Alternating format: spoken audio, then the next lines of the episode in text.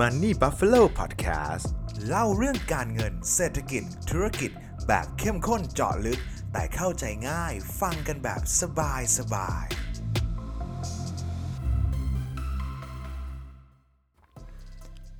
เพื่อนๆรู้จักทิวลิปมาเนียหรือวิกฤตการณ์ดอกทิวลิปกันไหมครับ มันคืออะไรแล้วทำไมทุกคนถึงยกมาเทียบกับบิตคอยอย่างต่อเนื่อง วันนี้ผมมีเรื่องมาเล่าให้ฟังนะครับ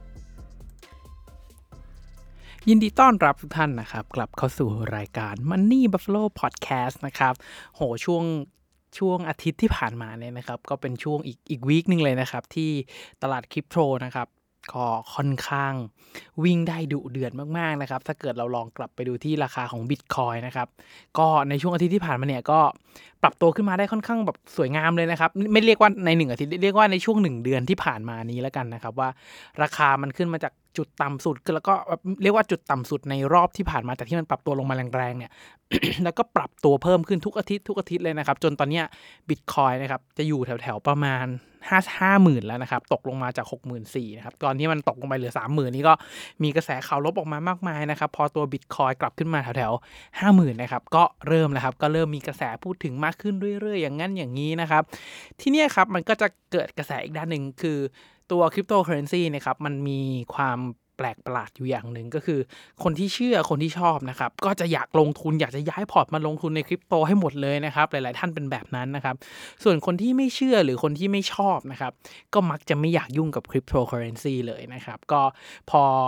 มีเสียงทั้งสองฝั่งถูกไหมครับทั้งที่ชอบและไม่ชอบเนี่ยมันก็เลยเกิดวลีหนึ่งหรือเกิดกลุ่มคำคำหนึ่งที่ถูกพูดถึงบ่อยมากนะครับว่า เฮ้ยบิตคอยน์อะคริปโตเคอเรนซีอะมันก็เหมือนดอกทิวลิป เดี๋ยวก็เกิดฟองสบู่เดี๋ยวมันก็เหมือน tulip mania นะครับทีเนี้ยคำเนี้ยผมได้ยินเยอะมากเวลาผมโพสต์อะไรเกี่ยวกับเรื่องคริปโตบน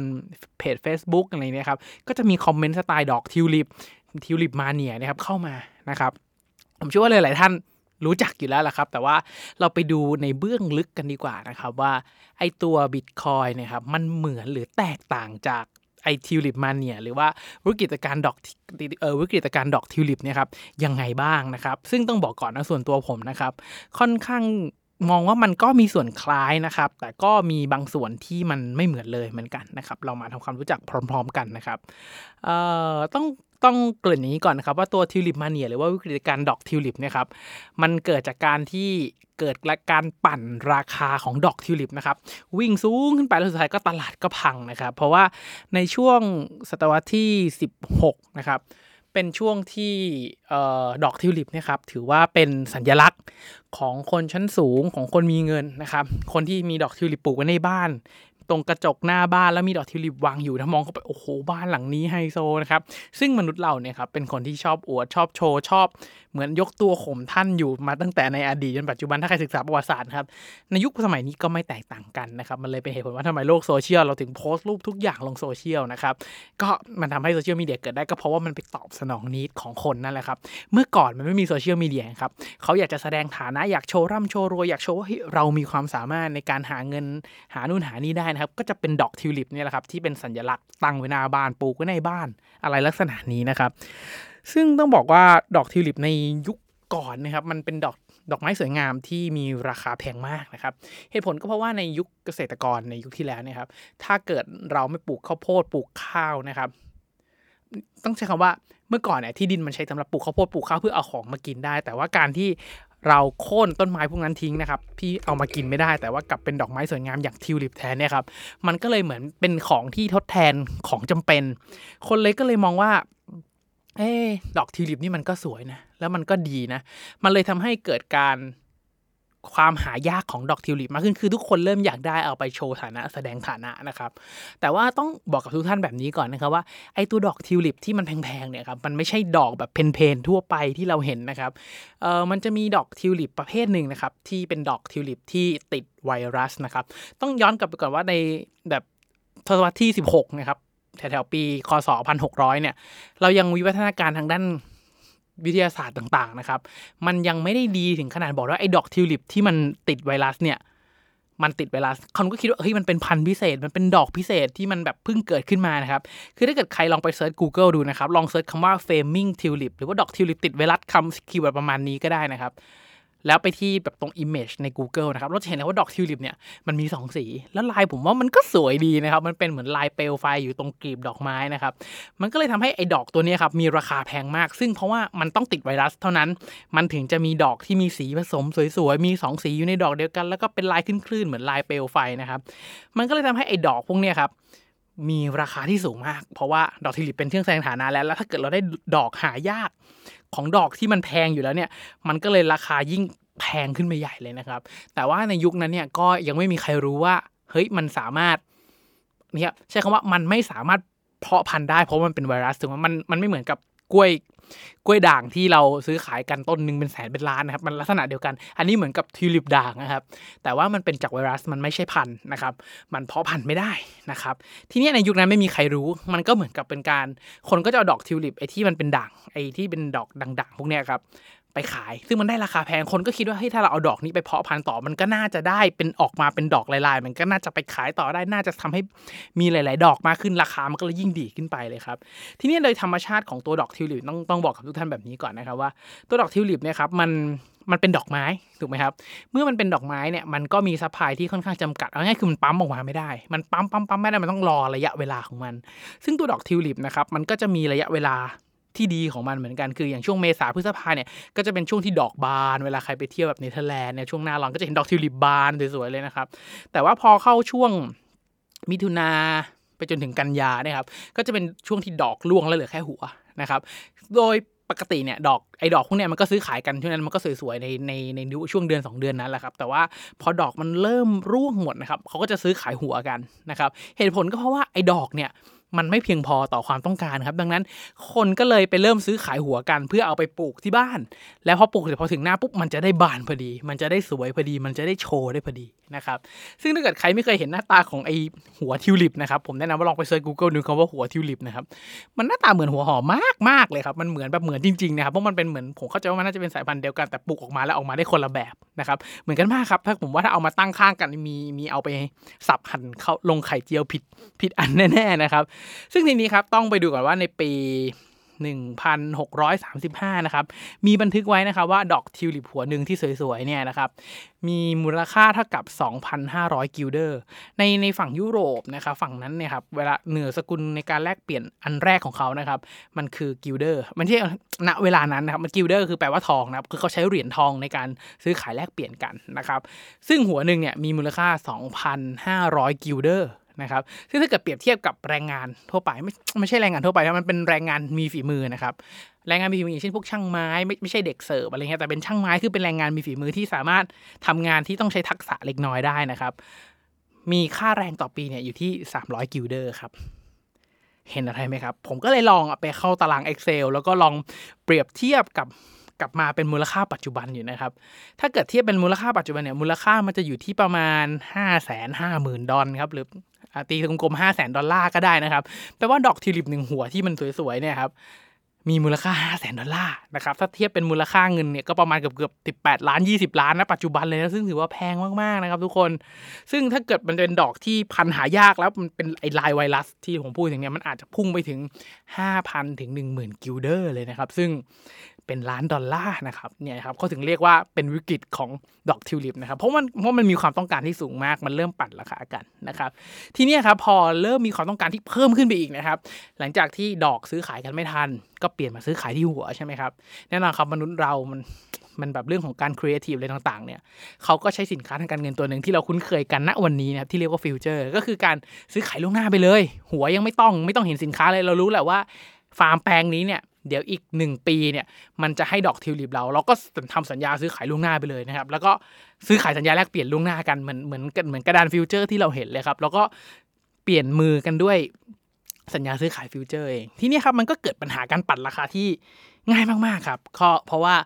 นะเวลานั้นมันยังไม่มีสัญญาที่เป็นมาตรฐาน ไม่มีระบบในการตรวจสอบว่าเฮ้ยไอสัญญาที่เราซื้อขายกันเนี่ย มันมีอันเดียวจริงหรือเปล่า ไอ้ส่วนนี้มันเคยมีใครทำสัญญาซ้อนหรือเปล่า มันก็เลยเกิดการปั่นสัญญาปั่นนู่นปั่นมั่วซั่วไปหมดครับ มันก็เลยเกิดแบบเหมือนเหมือน velocity ของสัญญาครับที่มันเร็วมาก มันก็เลยทำให้ราคายิ่งสูงขึ้นไปสูงขึ้นไปสูงขึ้นไปสูงขึ้นไปไปเรื่อยๆเลยนะครับเพราะว่าคนที่เข้ามาซื้อก็รู้ว่าเฮ้ยความต้องการมันสูง เดี๋ยวเอาไปสัญญานี้ไปขายต่อนะก็น่าจะได้กำไรเลยก็คือนักเก็งกำไรนัก นักที่แบบอยากทำกำไรเข้ามาในระยะสั้นๆนั่นแหละครับทีนี้ในปี 1635นะครับผ่านระยะเวลาประมาณปี 2 ปีเท่านั้นเองนะครับ รัฐบาลก็ออกเป็นตลาดกลางขึ้นมาเลยว่า เฮ้ย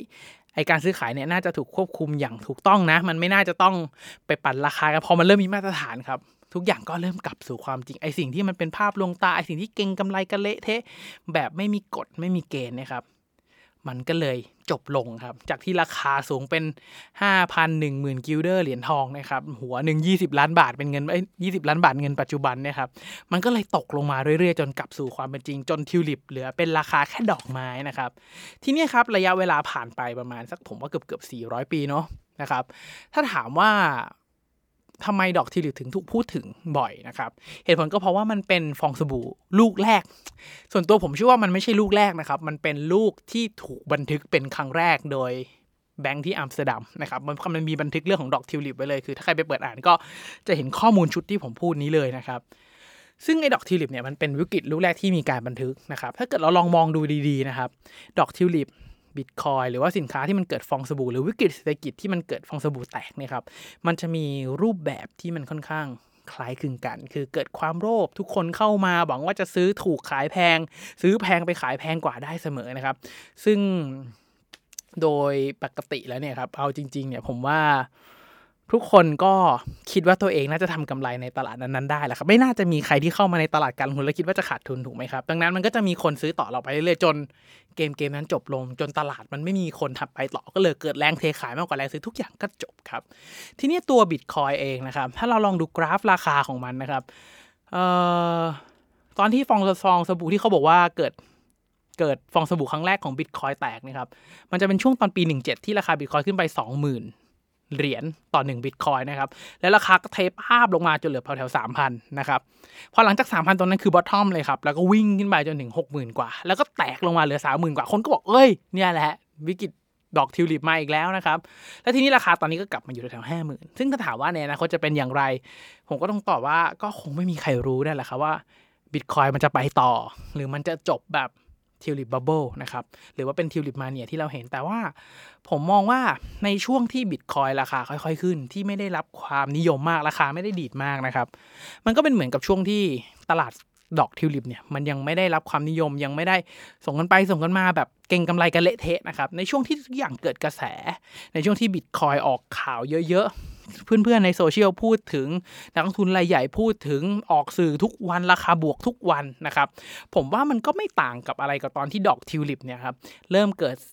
future เริ่มเกิดสัญญาซื้อขายล่วงหน้ากันนะครับ แล้วก็เทรดกันไปซื้อซื้อขายซื้อขายซื้อขายโยนกันในกระดานแบบเร็วๆเหมือนกับ ถ้าเกิดเปรียบเทียบก็เหมือนกับหุ้นที่มีสภาพคล่องแล้วโยนกันไปโยนกันมาจนราคามันวิ่งนั่นแหละครับ ซึ่งผมเชื่อว่าบิตคอยเองก็มีกลิ่นแบบนั้นในบางช่วงบางตอนเหมือนกัน ในช่วงที่ราคาดีดแรงๆมากจาก 5,000 เปรี้ยงเดียวไปถึง 60,000 ในระยะเวลาแค่ประมาณ สี่ห้าเดือนนะครับ ผมเชื่อว่าจังหวะแบบนี้แหละครับ มันคือจังหวะที่เรียกว่าทิวลิปมาเนี่ยที่ใกล้เคียงมากๆ เพราะว่าทุกคนพูดถึงสื่อพูดถึงทุกคนเริ่มมองบิตคอยมากขึ้นนะครับ ในจังหวะที่พอทุกคนเห็นปุ๊บ ทุกคนพูดถึงปุ๊บ ตอนช่วงเวลานั้นนะครับ ผมขึ้น Grab Grab ยังชวนผมคุยเรื่องบิตคอยเลยครับ หรือว่าเพื่อนผมที่ไม่เคยสนใจเรื่องการลงทุน ก็เริ่มแชร์กราฟบิตคอยกัน มันเป็นแบบนั้นนะครับ มันตื่นราคากันมากๆ มันก็พอถึงจุดหนึ่งปุ๊บพอ โฟโมครับพอมันหมดกระแสปุ๊บราคาก็จะทิ้งดิ่งกลับลงมานะครับ แล้วพอกระแสเริ่มเงียบทุกอย่างเริ่มเข้าที่เข้าทาง มันก็จะเริ่มกลับกระแสกลับขึ้นมาใหม่ แต่ถ้าถามผมดอกทิวลิปกับ BTC หรือว่า Bitcoin เนี่ยมีความแตกต่างกันในหลายแง่มุมนะถึงแม้ว่าพฤติกรรมของราคา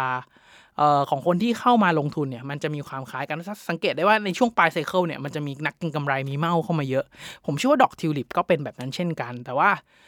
เออในแง่หนึ่งดอกทิวลิปนะครับมันมีความหายากใช่ครับ มันปลูกยากใช่ครับ มันจำกัดสปายใช่ครับ มันเหมือนกับ BTC เลยครับ BTC ก็หาได้ยากมากขึ้นเรื่อยๆนะครับราคามันเลยสูงขึ้น Bitcoin มีการ halving ทุก 4 ปีนะครับ อันนี้ผมพูดในมุมของคนที่เชื่อใน Bitcoin แล้วกันนะครับ แล้วก็